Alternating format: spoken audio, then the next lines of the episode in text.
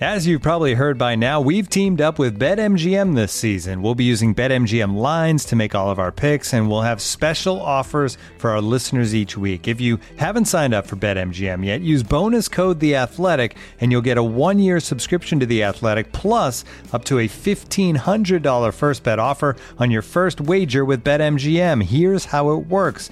Download the BetMGM app and sign up using bonus code The Athletic. Make your first deposit of at least $10. Place your first bet on any game and claim your voucher for a one year subscription to The Athletic.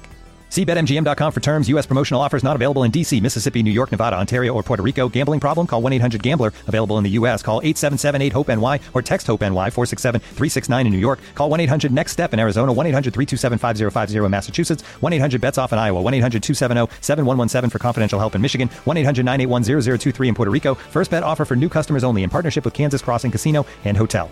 Don't forget, if you haven't signed up for BetMGM yet, use bonus code The Athletic, and you'll get a one-year subscription to The Athletic, plus up to a fifteen hundred dollar first bet offer on your first wager.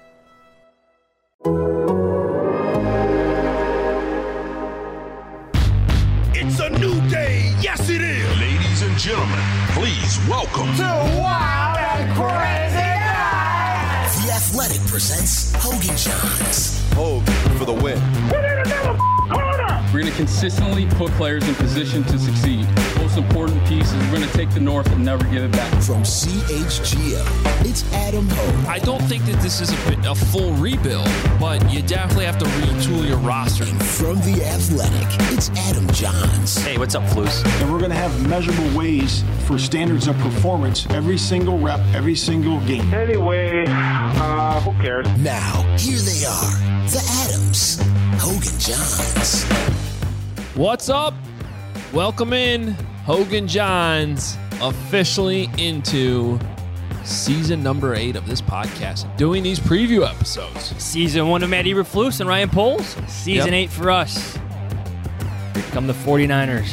Our third head coach on the pod. And that's with the fact that we started with John Fox's first season, second GM. Second GM. He just started one er, one year earlier, that we could add a coach But and a GM. officially, this is our, in terms of covering the team, five head coaches, three GMs, and more offensive coordinators than I can count. Right.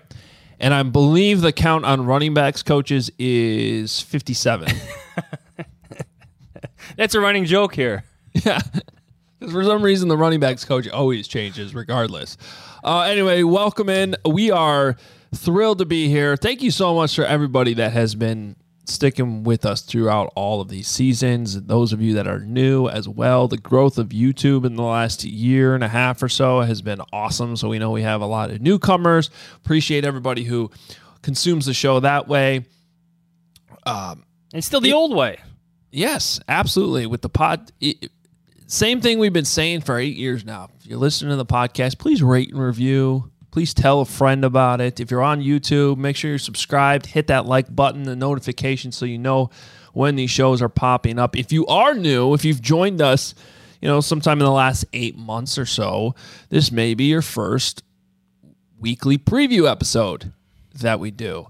Um, so typically, what we'll do is on Tuesdays we will check in with a reporter from the opposing team uh, because we did that special national episode on this Tuesday. We don't have a 49ers guest for you uh, today, but that'll all start next week as the Bears get ready for the 49ers in week two. You mean the Packers? That's right. I had that thing happen here where you guys probably didn't hear, it, but I just had a phone call pop up. Like, why does that always happen? I swear every time I start a show or podcast, like the spammers know when my shows are starting and they just call me. Or, or anytime like you're doing a radio hit on your phone. Oh, yeah, that always happens. Every time. Every time. I'm not exaggerating about that either.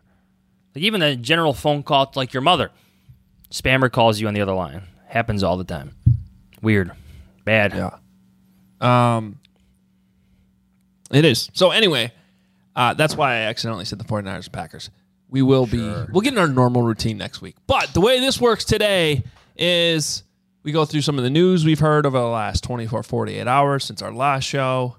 Three big questions on this matchup. Then we get into our predictions, and then we always end it with uh, bouncing around the league a little bit. The big games of the week, we make our picks. You know, back in the day, I was able to um, coerce Jahns into picking some college football games too, but we've retired that. COVID did that, got rid of that somehow. But now we have high school football talk at the end of the podcast. Yeah, we can sneak some of that in too. Who do the Dons have this week? Well, save Mount it till Carmel. the end. Number one, Mount Carmel. Oh, the team everyone thinks I coach for. Yes. Yes. That would be former Bears running back slash quarterback Jordan Lynch, who was in charge of that team. Yes, a lot of former Bears players coaching high school football. Jordan Lynch counts. He I does. try. Wasn't Jordan Lynch part of that 2014 team too? I recall covering a training camp where the quarterback rotations were, I believe it was Jay Cutler, Josh McCown, and then Jordan Lynch before he was moved to running back.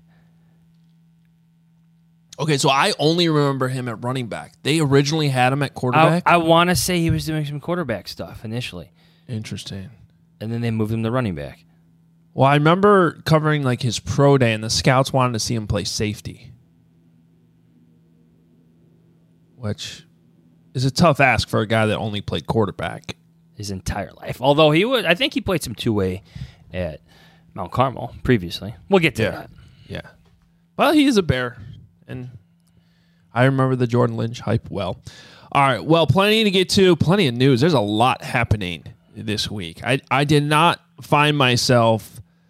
Um, we're finally in the game week. We're like, okay, th- this is a game I've been looking forward to for a long time. This is a matchup I think is a sneaky fun matchup this week too, just across the NFL. And here I am writing about the stadium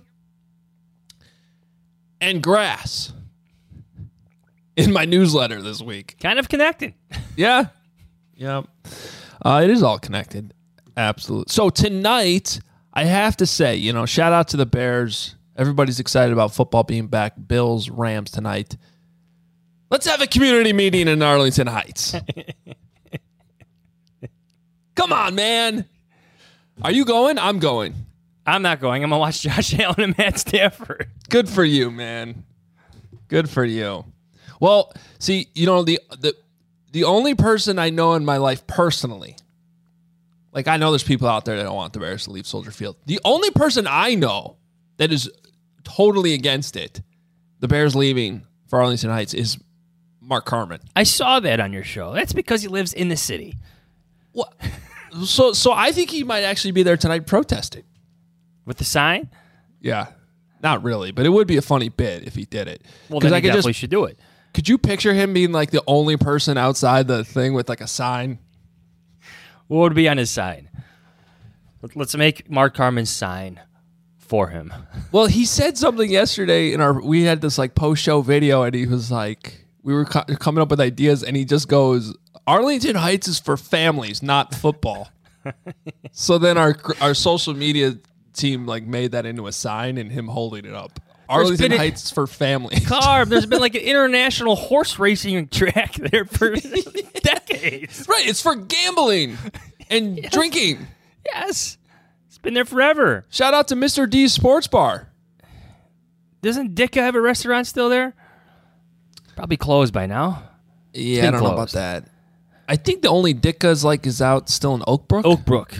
Yeah, Well, Arlington's been closed for a bit, so yeah. What What's your reaction? Um, by the way, good for you that you're just gonna be watching football tonight. I'm extremely jealous. Um, what do you think about this whole thing? Well, I think they need to get some fan support, some taxpayer support, because if you read that statement closely, they'll try to take care of the stadium. They need help with that, by the way. But everything else in terms of that property seems like they're open minded, but they need help to pay for everything else that would go into the entertainment district.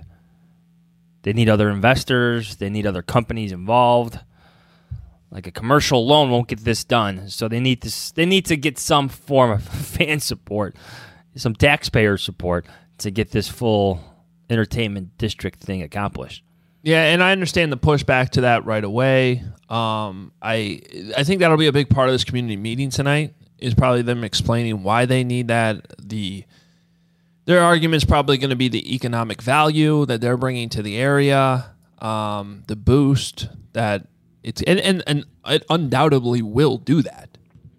Think about the idea that if this all if this all gets done, and let's say that Arlington Heights of all places is hosting a Super Bowl by 2029 or something. Like that's going to be huge. But there's some infrastructure things you have to change. Like my first reaction to looking at that rendering, you need more access points for those parking lots in the back off the highway there. Yes. Do you not? Yes. Um I and I've actually had some talks with some uh, local politicians that I just happen to know personally. There, there there's a sticking point. You notice how 53 going north highway 53 goes right past that area. You can still see Arlington racetrack there because they haven't knocked it down yet. It dead ends at Lake Cook Road. There's a reason why it dead ends at Lake Cook Road because that's where the county ends. And it splits off um, onto Lake Cook, Cook Road in two different directions. And then you kind of have to go up 12 if you want to keep going north into Lake County um, or up Arlington Heights Road, depending on where you're going. Um, that my understanding is like the that land in Lake County has sort of been bought up over the years to extend 53, but it hasn't actually been done. And that might be something like as, as just one example of something that needs to be done to get this whole thing because you got to think about the traffic flow. It, it, 53 already backs up Yeah, where it where it hits uh, See, that- 90. Now that's a state project, yeah. so you need some government support. Right. I mean, it's a big deal. But when they're saying that this is going to be like one of the biggest developments in this Illinois state history, They're not lying about that. That's where you can get some support, I think, from the state.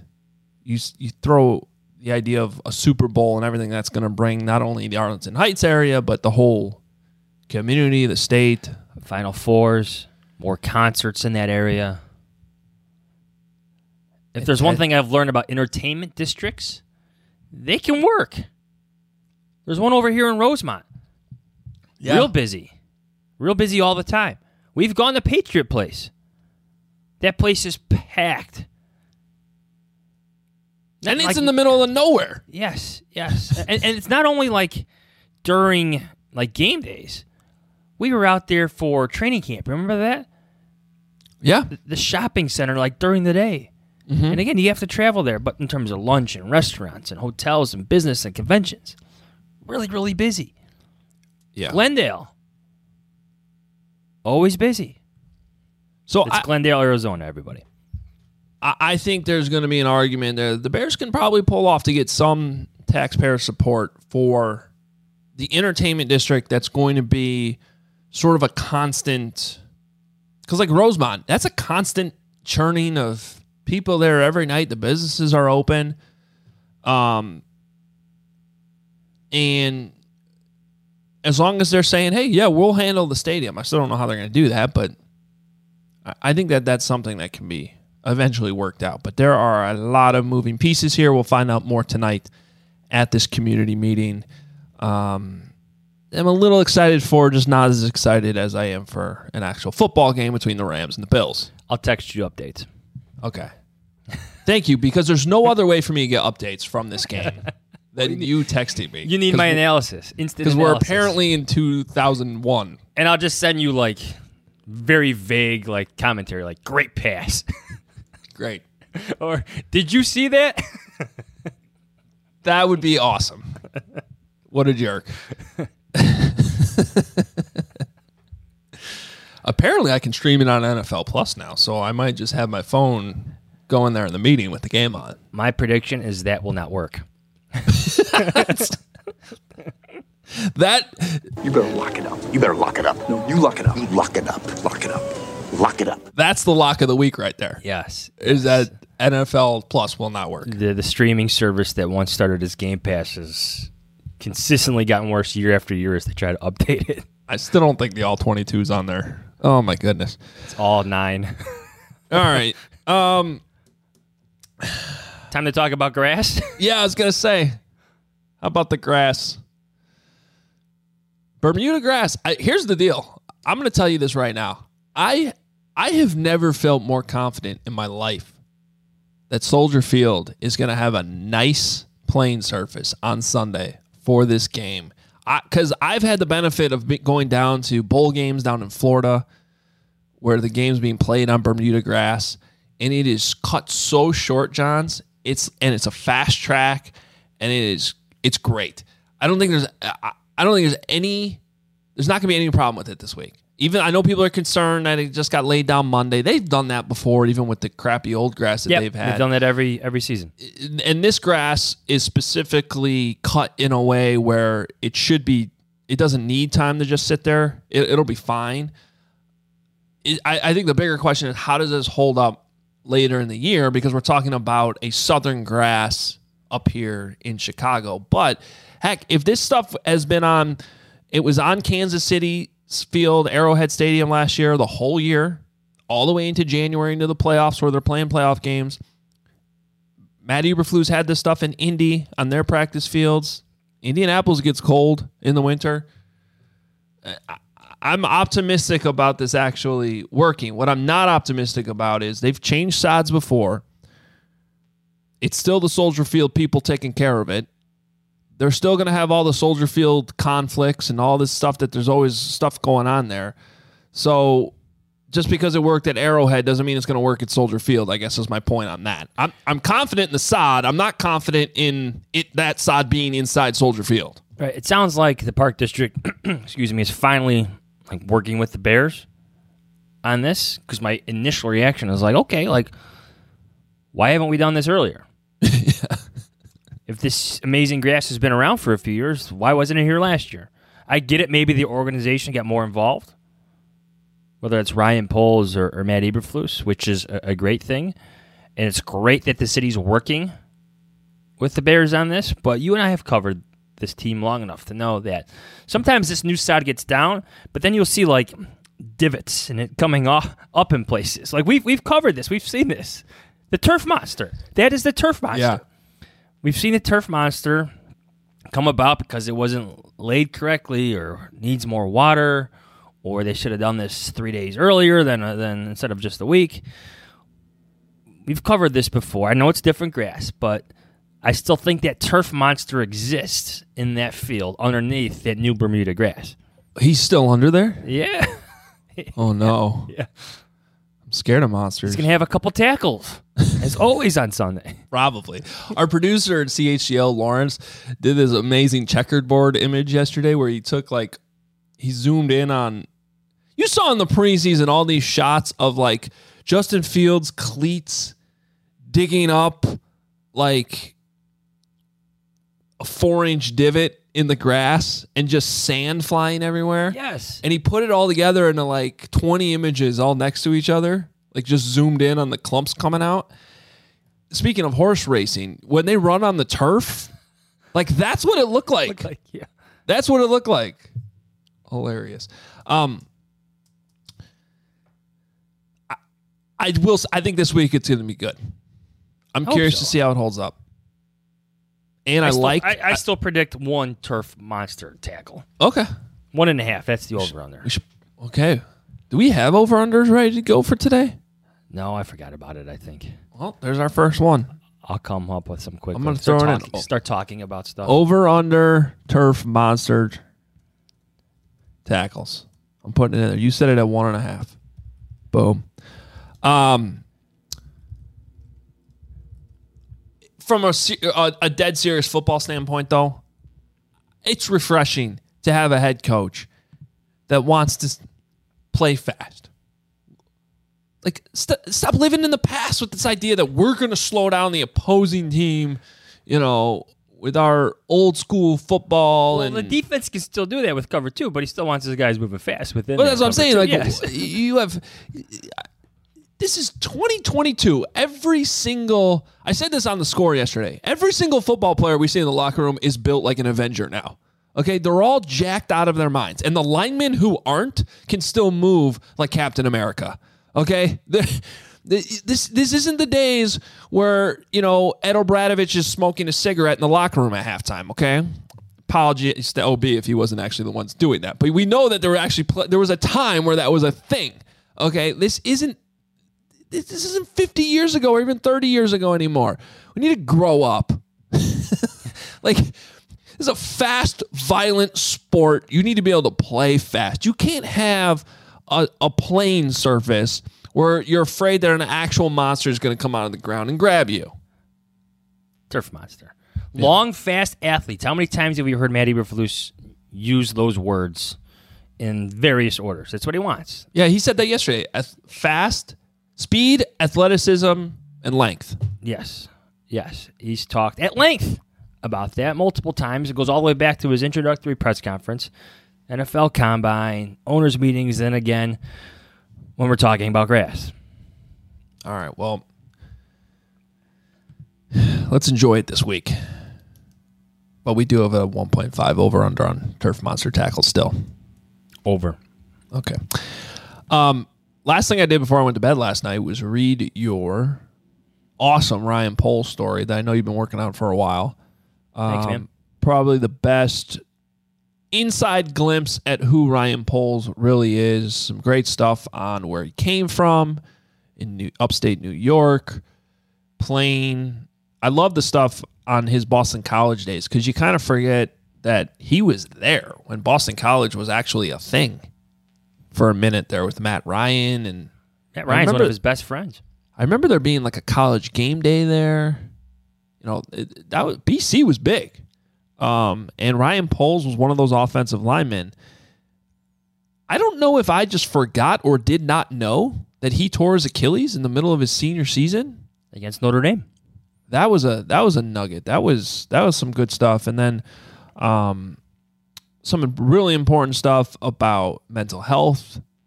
Really a good story, Jahns. People Thank should you. check it out on the athletic, theathletic.com slash Hoge and Jahns. just a couple well takeaways for myself. I, I think the por- the part about mental health uh, is is very important. Him and his wife Katie want to create a- awareness for mental health. His wife Katie uh, battled postpartum depression following the birth of their son Mason nine years ago, and so you see his emphasis on mental health come to fruition as the the Bears GM, like hiring uh, Mike Wiley as their I'm forgetting his title exactly, but he replaced Lamar Soup Campbell. He has expertise with mental health services. He wants to provide his team with those resources, daily resources for players to get things off their chest, to have somebody to talk things through with, to have somebody give advice to. It's part of his philosophy. Um, and then, like, I, I like the the football side of things, just telling the story of him learning, going from Scott Pioli to John Dorsey to Brett Veach to even having a friendship with Chris Ballard. All of those strong influences on his scouting career. How he's learned from each one of them, and he still brings that to the table today as the Bears GM. I like the little nugget you had in there, and I don't want to ruin the whole story. People should read it, but just that at first with Dorsey, it didn't really click. That he didn't, and he went into Chris Ballard's office and was like, "Hey, I don't know if I should be here with him." And then Chris Ballard encouraged him to give it time and try to learn some things from it, and it ended up being kind of a defining uh, moment of his upbringing as a scout in the NFL. Yes, yes. Mike So- Wiley's title, Director of Player Development and Mental Skills. I wanted to make sure I get that right. I, I think that um t- take you inside the job a little bit. You know, when we do interviews like this, there's obviously the stuff that uh, you end up hearing either whether it's our interview last week with Ryan Poles or reading in the story. But when we're in that room and interacting with these people, like you kind of get a a vibe from guys, right? And um I know early on with Ryan Poles, it's been, you know, heard, I've heard some things like that he's sometimes hard to read, and he's um, he, we've seen it in press conferences. I, we've talked about it on this show about how he doesn't smile a whole lot. But then Matt Eberflus's name came up last week, and he's got this huge smile on his face. You know, so certain things will trigger that. But I don't know. There's something about him. I don't know if you felt this in doing this story with him, but I know I did. Just, and I think a lot of our listeners came away from our interview with him last week too, just feeling like a sense of confidence in the guy. Yeah. that he Yeah. he hasn't done everything perfect. And I, but what's cool is he's admitted that. Like his admission last week that his communication with Teven Jenkins could have been better. I think that went a long way. Like, cuz it that seemed to be the case as we were talking about that story all last month. But to hear the GM actually admit that, you know, it that's encouraging. And you know, like there was the thing with when he I, I now understand why he wanted to make this move to hire Mike Wiley Jr. and let Soup Campbell go. He wanted to go in that different direction. But the timing of it still doesn't feel right. So I wonder if that's another thing that maybe he'd be like, yeah, maybe could have handled that better. But regardless, he's learning on the job. And he still is kind of carrying this, to me, this confidence that, like, yeah, I'm not going to get everything right.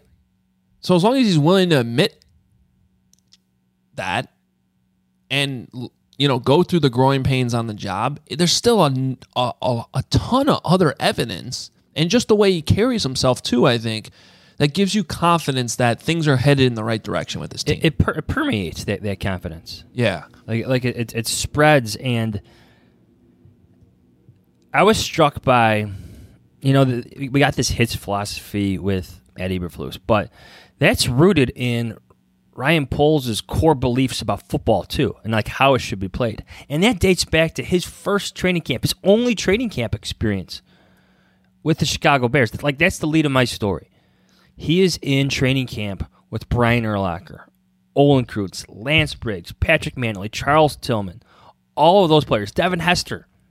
He's trying to make this team, but he remembered how they practiced, how hard they practiced, how they rallied to the ball, how any ball on the ground they're picking it up and running it to the end zone, the speed of it. That resonated with him. And that's why Matt Eberflus resonated with him when they got to know each other later in their careers. That style football. Like he remembered it when he was with the Bears. He knows it can work. So that goes back to his plan, his vision, just very focused on what that is. Like he hasn't wavered from it. Like I I think that stands out to me. Is that like he knows what he wants. He has a plan to get it. And he's executing that plan. And, and it may take time, but you see bits and pieces of bits, bits and pieces of it come to fruition. Whether it's the Getsy offense or whether it's drafting Jaquan Brisker or Kyler Gordon. I mean that that was a great connection that was made in that story, John. It's just like we knew he was in training camp that year when he came out. I don't think we knew how much that that training camp resonated with him, and to make that connection now to why they're going about it this way all these years later, as he's trying to fix the Bears now, as he's in charge of the Bears when he had just been in Kansas City. Because I think the fear when he was hired was like, well, wait a minute, man. This whole Kansas City thing just didn't work. Just tried that. So is this guy going to come in here and keep trying to do that? No, he actually just spends all that time in Kansas City, all that winning Super Bowl, and he's coming here and saying, no, this is the way we need to do it. Going back to, you know, stuff that was done here a long time ago, but was proven that it could work. And I'm sure he's still going to try to bring those elements of having those playmakers on offense eventually. Maybe by this time next year, we're talking about more of them. But And I I think what separates him and, and Ryan Pace, I know we're moving on here in a second, but Ryan Pace's entire rise in the NFL came under Mickey Loomis and Sean Payton. Ryan Poles has a different story, like surviving those different regime changes, learning new philosophies, like you mentioned earlier, not getting along with John Dorsey after learning from Scott Pioli, and then getting a promotion under Brett Veach. Different mindsets, different ways of doing things. He even mentioned like different hobbies and different personality quirks. He's learned from all those guys, like going from Romeo Crennel to Andy Reid. Things to learn from. Not only the like the success, but the failures. Yeah. There's a lot of failure in Kansas City, and he experienced it all before they got to the point of winning the Super Bowl with Patrick Mahomes. All right. Well, uh, if you haven't checked it out, make sure you do on the Athletic. Theathletic.com slash Hoge and Jahns is where you can still get a subscription and a great deal to sign up if you're not already signed up to read that story. Uh, make sure you check it out. Looking for an assist with your credit card, but can't get a hold of anyone? Luckily, with 24 7 US based live customer service from Discover, everyone has the option to talk to a real person anytime, day or night. Yep, you heard that right. You can talk to a real human in customer service at any time. Sounds like a real game changer if you ask us. Make the right call and get the service you deserve with Discover. Limitations apply. See terms at discover.com/slash credit card. And now, two pigeons bemoaning the fact you can stream DirecTV satellite free. You see this? A family watching baseball on DirecTV with no satellite dish in sight. Let's heckle them. You call that changing the channel? Choke up on the remote, buddy. I hope getting all these games on DirecTV makes up for your mother not pre-chewing your sunflower seeds. DirecTV has the most MLB games. Visit DirecTV.com. Claim based on total games offered on national and regional sports networks with choice package or higher. Availability of RSNs varies by zip code and package. High-speed internet service required. Terms and restrictions apply. When you need mealtime inspiration, it's worth shopping Kroger, where you'll find over 30,000 mouth-watering choices that excite your inner foodie. And no matter what tasty choice you make, you'll enjoy our everyday low prices, plus extra ways to save, like digital coupons worth over $600 each week. You can also save up to $1 off per gallon at the pump with fuel points. More savings and more inspiring flavors make shopping Kroger worth it every time. Kroger, fresh for everyone. Fuel restrictions apply.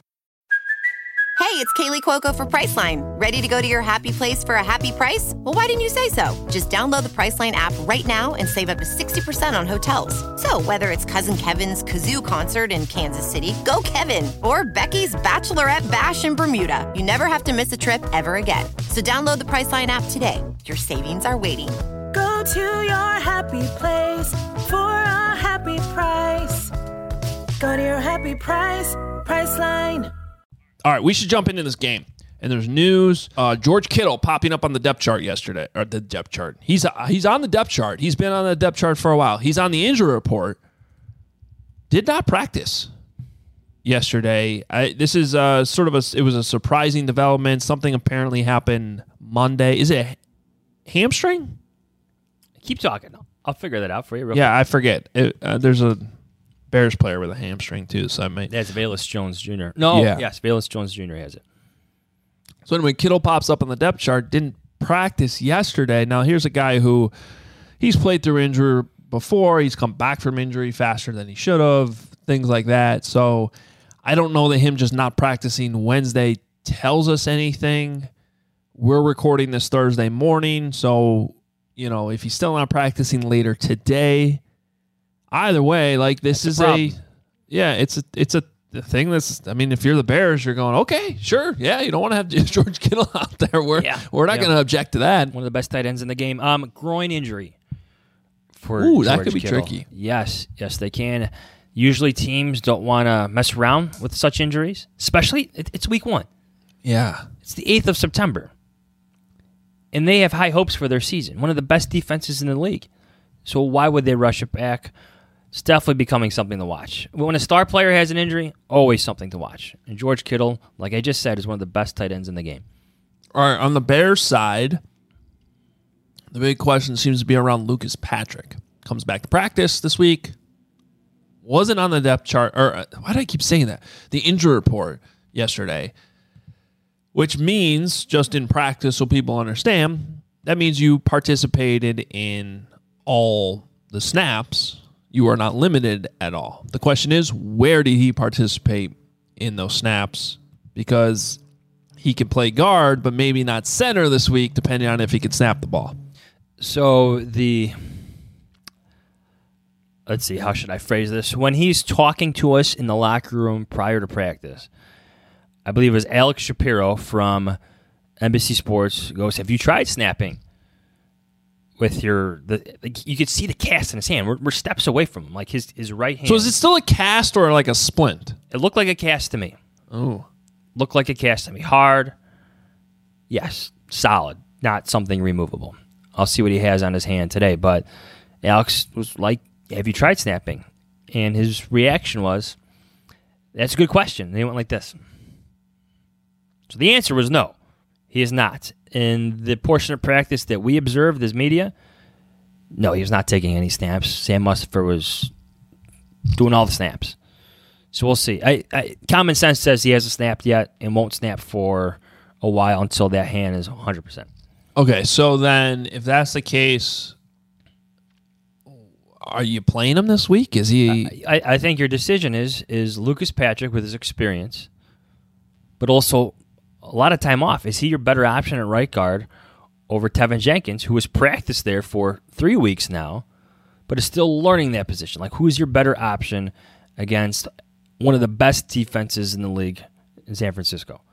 But it's also Lucas Patrick with a cast on his hand, and your hand placement matters. He's played with it before. He's got experience doing that, I should say, from Green Bay. But again, it, it goes to the point of what's your risk and reward here? So this is where our interview with Ryan Poles last week stands out to me. The things he said about Teven Jenkins. Hey, I've been wrong before, but it just not keeping that momentum going after everything they, they just went through with Teven and not playing him, sitting him down for Lucas Patrick, who hadn't taken a snap at guard the entire offseason, it doesn't that doesn't add up to me. I think what I would do is I would have Lucas Patrick active and have him back up Teven Jenkins. Just in That's case something happens. too. Just in case maybe Sam Mustipher struggles. Maybe he gets banged up. You got to move Cody Whitehair to center.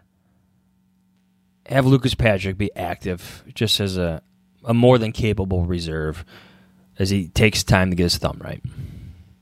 And that that would I'm not advocating for this because I think we've decided that Cody Whitehair needs to stop moving positions. But I would almost say if you're intent on starting Patrick, I would almost move Cody to center. And then put Patrick at left guard before I would mess with what's going on with Teven Jenkins at this point. You got to take advantage of this window with Teven, where things are finally going well. He's finally feeling good. He has a sense of confidence. He's told us he feels at home at guard, and he's still a highly regarded prospect. You can't mess with that right now. That Let would be a mistake. momentum. Yeah, yes. Yeah. That would be a mistake. So I'm with you. I would probably have Patrick active to back up the guard spots if necessary, because he's probably your best option there. Right now, otherwise you're looking at your your backups being uh, Ja'Tyre Carter, right on the inside. Yeah. Yep. He's he's a late round draft pick who clearly they like, but he had, doesn't have any experience. He needs time.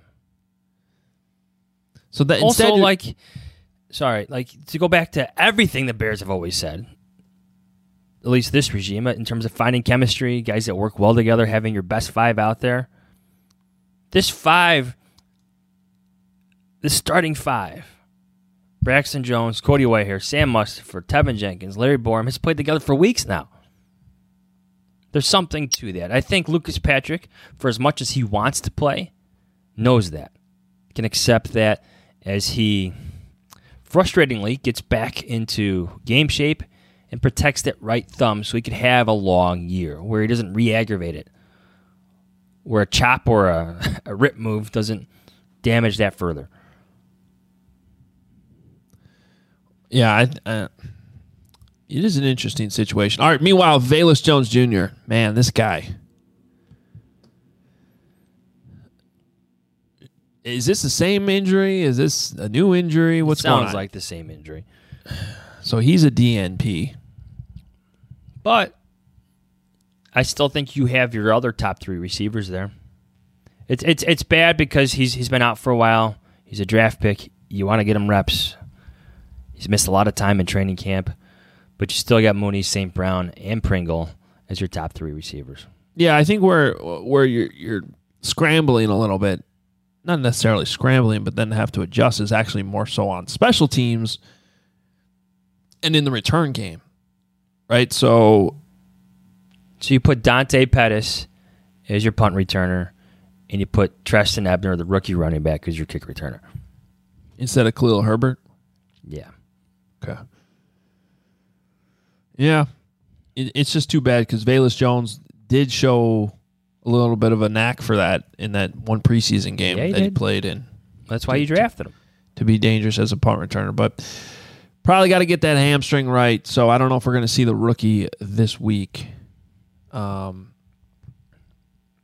and it might mean Ihmir Smith-Marsette, who just joined the team last week, needs to be active. Forgot about him. Unless you're only going to roll with four wide receivers for this game, which I you might be able to pull off in this offense, with, and you're probably going to run a lot more tight ends, use those fullbacks. So, based on the options the Bears have at wide receiver, I don't think they're going to be a very heavy wide receiver team. Might be lower on the list. A in terms lot of tight ends. 11 personnel this season. All right. Should we get to our three big questions? Yeah. Are you ready? Yeah, I'm ready. Let's go. Number one, how well will Roquan Smith play in his debut in Matt Eberflus's defense? Oh, he'll lead the team in tackles. There's a um, a prop bet out there. Roquan Smith is actually the favorite in the entire league right now to lead the NFL in tackles this season. That would be good for him. So, Agent Roquan Smith yeah, loves that projection. Agent Agent Roquan will be cheering that on. He's got a lot to play for. He's going to be a highly motivated player. Yeah. He was named the team captain yesterday. What did you think about the captain? I'm not surprised by that. No, me neither. I I don't know why some people were shocked. I, I get some of the animosity that you, you may think is there because he had that statement, made his trade demand, called out the McCaskies, had some harsh words for how things went down afterwards. But it was a team vote. It was a team vote. The players don't give a shit about that. No, they don't. Sometimes they usually rally around that player. Yeah. And he's been in meetings. If you talk to like a Jan Sa- uh, Jack Sanborn, what I what I call him, Jane Sanborn, Jack Sanborn You put some respect on Jack Sanborn's name now. from Lake Zurich. If you talk to like Jack Sanborn, like Roquan Smith has been extremely helpful. So you can understand why his teammates voted for him. Like he's been around, not like he's avoiding the team. This was a hold in. Like he's there in meetings. He's there hanging out with the guys. They know how good he is. Wasn't surprising at all to me. Uh, double digit tackles, at least one TFL, and involved in at least one takeaway. Ooh. Which is kind of a weird way to phrase that, but maybe punching the ball out, maybe recovering the ball, maybe tipping a pass Ah, that gets that's a- intercepted. That's my prediction. Tip pass okay. to one of the safeties. There we go. Roquan Smith. Question number two. At the end of the day, who has better numbers, Trey Lance or Justin Fields? I'm gonna go Fields. I'm gonna go Fields. I I think I have watched every snap that these two have taken in the preseason. I don't think there's any question that Fields is ahead of Lance right now. And I don't think it's quite to the same level as the Aaron Rodgers Jordan Love dynamic that we ha- have has been well documented on this podcast over the last couple of years. But we always said they must not think Jordan Love is good because of how they have, you know, kept throwing money in Aaron Rodgers and kept him around. This is not that same situation, but there is a little bit of that vibe when all of a sudden they bring Jimmy Garoppolo back.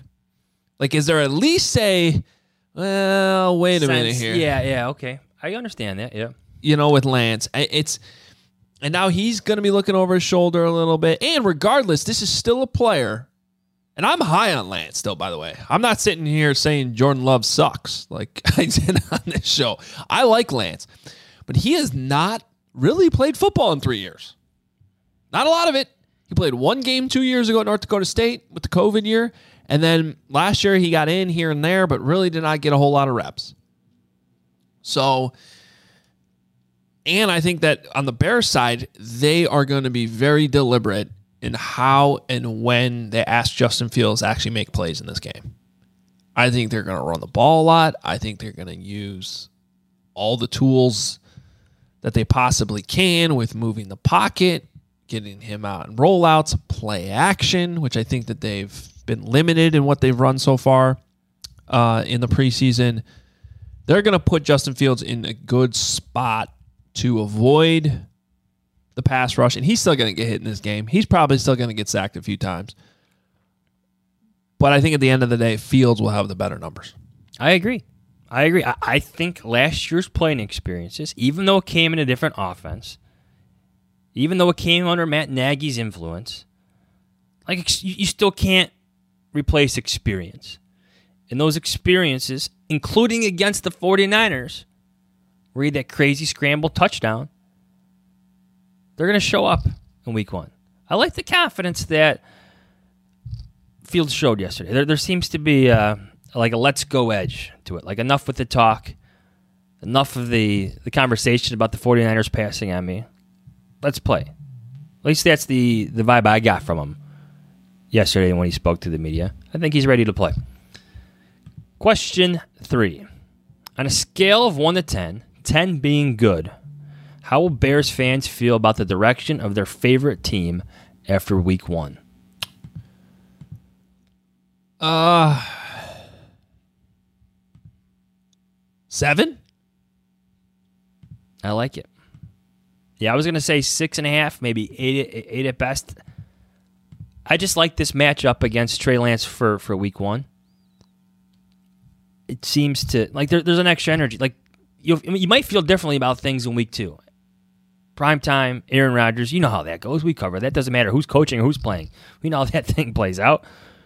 But against the 49ers, them traveling all the way to the, the, to the central time zone, noon game, questions about Trey Lance, injuries to important players. I think things could play out in the Bears' favor on this one. I think that there's going to be very few Mondays this year where, or even post game pods that we do, where we're sitting there going, what the hell are they doing? Like, I. I think there's gonna be moral victories. I'm just gonna say that there's gonna be moral victories this season. There's gonna be games where they lose, and we're sitting there going, "Well, that was still a good sign. That was still good." I would be shocked if they looked incompetent. That's a good way to put it. Strong word, right? Like if things just look a mess. Manny Eberflus is going to make mistakes. He will. Justin Fields is going to throw interceptions. He will. But I think in general, just the, the sense I get from looking at the way they operated in this training camp, the way they looked in, in this preseason, they're organized, they're functional, and they're competent. I'm going to hang my head on those words. I'd be surprised if they looked incompetent against the 49ers in week one. I like that. I like that. All right, quickly, three over unders. Yep. For you. Turf Monster tackles, one and a half. You already took the over. I'm going to take the under. Let's go, Bermuda. okay. Nick Bosa sacks on fields, one and a half. Under. He gets one. I'm gonna say he will get one. I think they're going to scheme the hell away from him most of this game and just not and really limit his opportunities. Like those Khalil Mack games that we cover where they're just like triple teaming him, chipping him, taking him out where like the game's over and you realize he really only had 5 real pass rushes where he could realistically even get there. I think that this is this game on Nick Bosa. Now that would be a competent game plan as opposed to three-step dropbacks with five-man protections against two of the best pass rushers in the game in Cleveland, right? That's not cliche talk. That's real talk. I'm going to say maybe I, I don't know, maybe one and a half. Maybe he pushes it. All right, carries by Bears running backs. Combined carries, 23 and a half. Over. Yeah, I think it's around 25, 26. Yeah, I'm going over. I like that you said combined because I do think, I think that there's going to be maybe all three running backs. Maybe a maybe a fullback dive. Can we do another over under? How about a set that at a half? Is A there a, fullback dive? If there's a fullback dive, I will run around. Someone's calling me again. What are we doing here? Spam. calling me. How Come about on. this? Um, touches for Khari Blasingame. Two Touches. I'll go under on that. I think that maybe it's two. Well, I think he has that uh, that play action where he releases at least two of those to the flat. Wow. Why don't you just give the 49ers the whole play? The whole game plan. There you go. it's one of their own plays. Uh, all right, what else? Bold predictions time, buddy. Picks time. What else? Go ahead. I'm listening. Yeah. All right. Um You want me to take this over? Fox, noon, 49ers at Bears. Oh, Bears that's right. getting I seven. It's rusty. It's week one. Bold predictions. That's what I was looking for. Bold predictions. Bears. Three takeaways. Whoa. Okay, so I don't think that they've said this out loud, but I think it was I was watching that 1920 football drive thing the Bears do, and I think it was halftime of the game they were showing, the first preseason game. And Eberflus said we have to get three takeaways in the second half. And I don't think they had any in the first half. So I feel like that's their goal. Let's get three takeaways Three. a game. Three. Did they So get my my bold prediction is they reach that goal. Okay. Okay. Here- Rookie here's my- quarterback, rallying to the ball, constantly punching it. It's going to pay off here in week I'm going to go off your bold prediction and say that Kyler Gordon, he's going to have an interception and he's going to have a role in the other takeaway. Just like you mentioned, maybe that tip pass from Roquan Smith goes to Kyler Gordon, who plays the slot a bit, but also he plays a role in another. Okay. Peanut punch or a recovery. Peanut punch. I like it. Buy me some peanuts and cracker jack. All right. Predictions. Bears not only cover, they win outright. I'm experimenting with the score of 24. Let's go 24 20. 24 20 Bears. Wow. All right. I've had this game circled as a possible win for pretty much the whole summer. But here's the problem. Now that we're actually here, I, I I need to see them do it before I can actually ride with them, if that makes sense. And I'm having like flashback feelings to 2018, where there's a new head coach. You can feel things turning. Um, and you had that element of surprise.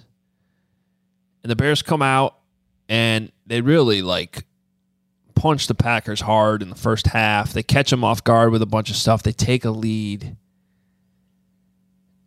And then Aaron Rodgers comes back. And That, that happens delivers next me. week. Yeah, maybe. maybe. But my point is is like even in that game where like a lot of good things happened and you could kind of feel those good things, they couldn't pull it out in the end. So I need them to show it to me, is what I'm saying. So I'm going to go with that same score from September 9th at Lambeau Field, a painful score where they lost 24 23. I'm going to pick the 49ers to win 24 to 23. They're still a really good football team. They're a well coached football team. I think that they they can do enough to offset what I do think is a quarterback advantage for the Bears and Lance going through his growing pains. Um, so I do think the Bears play well. I think this is a fun game. Uh, unfortunately, 24 23 sets up for a Robbie Gould game winning field goal situation at Soldier Field. Mi- minus the the strut and the taunt and the stare down of Jeff Rodgers, the former special teams coordinator. How could we forget? How hilarious would it be though if he he kicks the game winning field goal, he goes nuts, and then he still yells out "F the Packers." yeah, yes. That's coming up. Um, for me, I always re- revert to this when when when it, when it looks close. I go with who I think is the better quarterback, which is fair. In Yeah. this, it's Justin Fields for me over Trey Lance. That may change by the end of the season, but in week one, given some things I just said, give me Fields over Lance for the opener. All right, we got some other games to fly through. Those are our first predictions of the season. Let's get going. You know, we're trying to expand his package. Has he struggled with expanding his package? Hey, that voice you just heard, by the way, not Dow Loggins, the other one, is the new PA voice of the Indianapolis Colts. That's not a full time thing now, is it? Yes. Get J- out of here. JJ Come on. Stankevitz. Our guy, JJ. I had no idea. That's awesome. He took over in the middle of a preseason game, and apparently the Colts were like, You're so good at this, you're just going to do it the whole season. I'm not making this up. That's awesome. Yeah. Yeah, there's you, a JJ. there was an IndyStar story on the whole thing. this is. I feel bad for not even know, noti- noticing it or knowing this. No, I mean I don't know why you weren't, you weren't at the games. It's not like it's on the radio. well, this well, is I the saw, PA. I, I saw his initial Yeah. hit of it. I have to text him. That's awesome. Um, yeah. So that's that's some news for you. All right, Thursday night. That is tonight. NBC seven twenty. While I'm in Arlington Heights, Bills at Rams. This is going to be an amazing game. I don't know why you would not watch it. Uh, oh, I'll be home else- for the fourth quarter. I'll be home. All right, fine. Wait, wait. The Rams are two and a half point uh, home underdogs. That's true. Okay. Um, the Bills win.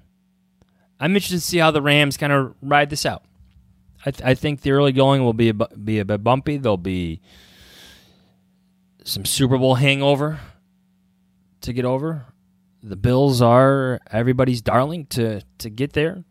Give me the Bills in this one. Josh Allen being the star that he is by the end of the game over Matthew Stafford. Yeah, I don't know. I like. I, I get it. I should say covering. I understand why the, the Bills are a really good team. They should still be ascending despite you know losing that game in the in the AFC Championship last year. Uh, well, that wasn't the AFC. That was the divisional round. That it feel it felt like the AFC Championship. The Bills and Chiefs. It probably should have been. Mean, it's still the Super Bowl champions with Aaron Donald. I know, I know. They're they're home underdogs. I I I, I it's the bulletin board material. Not, would not surprise. And I think this line started at Rams minus one. It's moved it all the way to them being underdogs by two and a half. Look, it's certainly would not surprise me if the Bills win and cover, but just using like general logic here, I have to roll with the Rams being the underdogs at home. Give them points. That stadium should be rocking tonight too. It will be. So, um, okay. Uh, where, where's our friend Patrick Finley? I don't know. Fox. He's at Hersey High School with you. Is he going tonight? I think so. We just put like a big monitor up, with like the game on too? Stream it. You told me it wasn't going to work. No, stream the. Oh well, yeah. I wish they were. I just sit at home and watch it. We're not going to be able to ask questions anyway. I don't think. I don't know. Fox noon. Eagles Lions. The Lions are four point underdogs at home against Philly. If you're new here, we always pick the NFC North games. Yeah. Hence our Lions. Get used to hearing the saying, the Lions are the Lions. Everybody loves the Lions now, including you. Hard knocks. I, uh, well, let me be clear. I like Hard Knocks. I am not one of these guys that's jumping on the Lions bandwagon because of Hard Knocks. Thank you, because that happens every single year with the Hard Knocks team. Um, the Eagles are going to win this by 10. I like them this year. Yeah, I think this will be a close game. It's probably a game I would stay away from. Um, Home but dogs. I think the Eagles are still a lot better than the Lions. I think the Lions are probably getting a little bit of uh, bump here, only being four point dogs because of Hard Knocks, because of they uh, suddenly becoming America's team. Can we not call them America's team? That's ridiculous. The Detroit Lions are not America's team. I love me some Dan Campbell. I'm still not convinced that he's going to lead the Lions to the promised land or even to Pride Rock. Give me the uh, give me the Eagles here. Okay. Have we gotten the quarterback situation completely right? No. Have we won enough games? No. Everything else is there. Fox noon Steelers. The fighting Mitch Trubisky's at the Bengals. The Bengals are six and a half point favorites. Everybody loves the Bengals. I only put this one in there because Mr. Trubisky's first start good. Like I love s- it. That is um that Ted Phillips soundbite is after the Trubisky Trubisky Trubisky. The whole thing imploded. Um I'm gonna take the Steelers here. The Bengals win. Steelers cover. I think Mr. Trubisky plays well. Yesterday on CHGO, I gave my favorite prop bet of the year. My favorite NFL bet of the year, which is the Steelers plus 310 to make the playoffs. Mike Tomlin's never had a record below 500. Everybody's like, oh, they lost Ben Roethlisberger. Have you watched Ben Roethlisberger the last couple years? It wasn't Ben Roethlisberger. Everybody, oh, Mitch, Mitch Trubisky made the playoffs twice in four years with the Bears. People forget that. You get the extra seed. I realize he's in the AFC now. It's going to be tough. But you, those are the best odds you're ever going to get on the Steelers, who seemingly are least in the playoff hunt every single year. 310, give me that all day. Well coached team. He's the captain of that team, Mitch is. I think the Steelers not only cover, they win this game. I think they win this game. Let's not forget that this is still the Steelers division. Um, they're a well coached football team. It's always the team that loses the Super Bowl that has the Super Bowl hangover, people. That hangover starts. You calling you telling me that? I don't know, maybe. Okay. Um So I got the Steelers definitely covering six and a half. I, I, In fact, You better lock it up. You Wow. better lock it up. No, you lock it up. You lock it up. Lock it up. lock Lock it up up. the turf monster. I just locked up Mitch Trubisky. That's a dangerous thing to do. Wow, wow. I, I think like here's my bold prediction for the season. I, I think Mitch has a good year, and I think he starts the duration of the season for the Steelers. That's a bold. Bold That is predictions. as bold as it gets. I love it though. I love it. All right, next one. We tried to reach out to the man who died in this pursuit. Uh, they were unavailable for comment. Micah, back. That's still my favorite drop of all time, I think. All right. Packers, Vikings, another game I like. Fox, 325. This is the uh, America's Game of the Week, now featuring Kevin Burkhardt, and Greg Olsen. They're in Minnesota for this game. Packers at Vikings. The Vikings are one and a half point underdogs at home. Are you? I feel like in terms of like the one team that everybody just loves, and you know Mike Zimmer is out. You know here's Kevin O'Connell, this this cool young guy. Like the Vikings are that team where everybody's like they're going to be better than you know. I know. Like I don't get it. I don't Well, get it. At the end of the day, Kirk Cousins still just is still Kirk Cousins. He's Well, my you're guy, the Kirk Cousins guy. I am. I am. I don't know how that happened, but like he's going to have a decent year, but he's still Kirk Cousins at the end of the day. I think it's the idea that people feel like Mike Zimmer held that offense back. I don't know if I completely agree with that. I mean, there's a reason Kevin Stefanski got that job, and He brought in Gary Kubiak, Yeah. who has a system that is now like all over the NFL. yeah, Maybe No, I- bad offensive lineman they kept taking, but I don't know. yeah, and that's still kind of the question mark. There is the offensive line.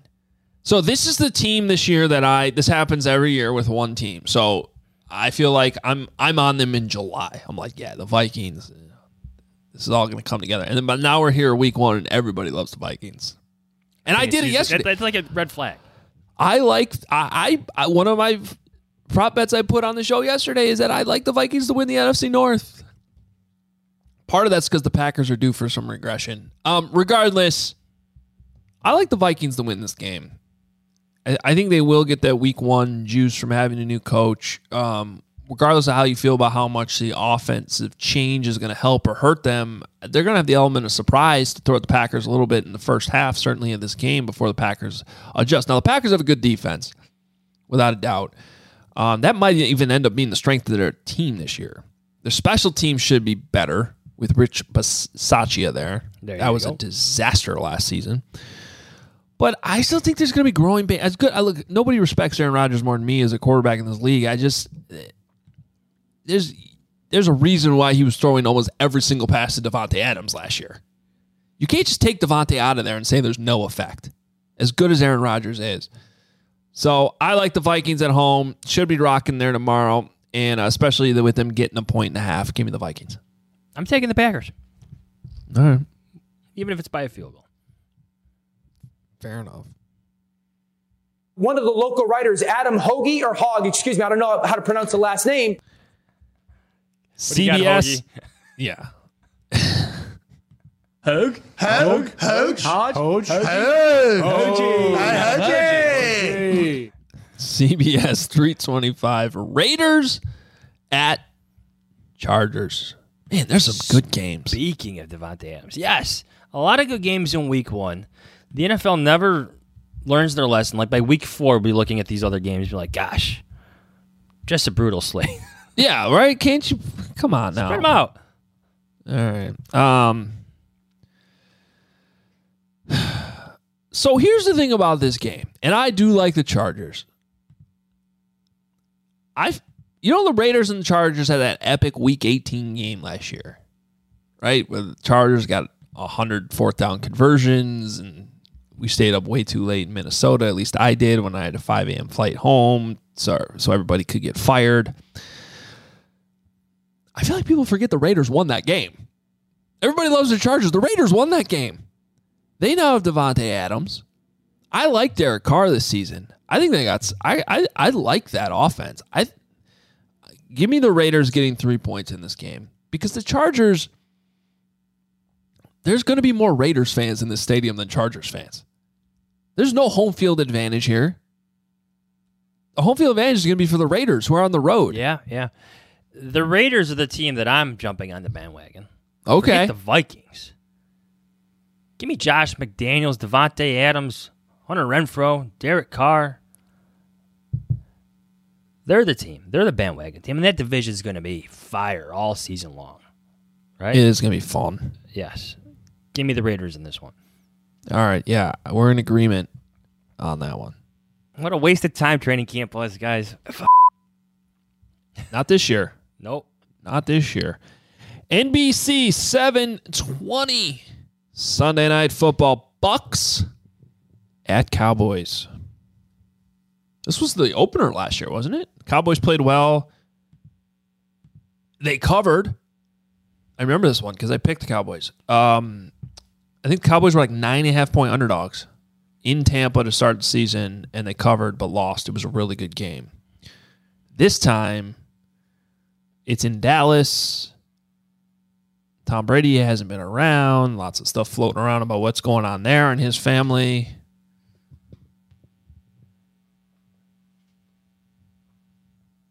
I think the Bucks take care of business and cover win. I had a buddy text me a, a couple weeks ago, or like a week ago, and ask me what's wrong with Tom Brady, what's going on with Tom Brady. And my reply to him via text message is, "What? You can't take three weeks off your job for for, for no reason and then return like nothing happened." Just is a weird thing. Yeah, very Even for. Tom Brady. Yes, yes. Um, but you're right. It's the Buccaneers. Still pretty loaded. Akiem Hicks is down there now. Yeah. the Buccaneers in this one. Yeah, I just think I don't know. The Cowboys they they've like nobody to throw the ball to right now. It's CeeDee Lamb or bust. Dalton Schultz maybe. I they, they're missing guys. Buccaneers are loaded. I think they take care of business and win. And cover. All right. Man, I'm looking forward to these games. Especially the one I'm not going to get to watch tonight. Anyway, uh, who cares? This was fun. That's Ready it. to go. Who's uh quickly? Who's Carmel got this weekend? Oh yeah, uh, we have a Saturday night game at Leo Ooh, Okay. because they play at St. Rita, and I think St. Rita has a game Friday night, so we have to play Saturday night At Rita. At that Rita. is Dan McGrath, the former Chicago Yeah. Tribune editor's school. I think he's the president of that school. I believe he is the president there. I saw him uh, actually at Moon's funeral a couple of months ago. We talked a little bit about um, this matchup. Should be good. Oh, The Dons are in for a tough one. We'll find out how good they are. who are they playing? Mount Carmel. Oh yeah, you told me that earlier. Come on. you didn't tell. Okay, but you didn't tell the listeners and the viewers that. You just told me, or was that part of the podcast? That's part of the podcast. Okay. Welcome so I'm an idiot. season. Welcome back. um, That's where the sleep deprivation. Number gets me. one, Mount Carmel at number twenty, Notre Dame. Friday night should be a pretty good game. I think my Dons can hang. They look good against St. Pat's. 35 14 win over the rival. They were up 29 to nothing in the fourth quarter. Things got a little bit sloppy at the end, but the Dons look good. Look big, strong, and fast. Good quarterback, good, good running back. Should be a good test against Mount Carmel. Another great weekend of high school football. Love it. Yeah, it's great. It really is. Um, all right, that's gonna do it for us. Appreciate everybody watching, listening, tweeting at us. Lots of good stuff. Um, we'll be back Sunday post game. Post game episodes continue. Um, just let people know CHGO will be live right when the game ends. We'll have that if you want to check out that post game show, and then right when that's over is when we're gonna do this one. So we have you covered after this Bears 49ers game, and um, I'm looking forward to it. So we'll see. Johnson's either going to get the win or Robbie Gould's going to walk them off. And we'll have that to talk about Sunday. Robbie! All right. I have to say, if the Bears are going to lose that way, that's probably how we would want it to play out, right? Yeah. Just for like Robbie Gould, former teammate, training camp teammate of Ryan Poles. Ah, there you go. Good connection. All right, follow us on Twitter at Adam Hoge, at Adam Jahns. Please rate and review the podcast. Please check us out on YouTube. Hit subscribe, hit that like button, smash it, as the kids like to say. We'll be back Sunday. Talk to you then. Hey, what's up, Floos?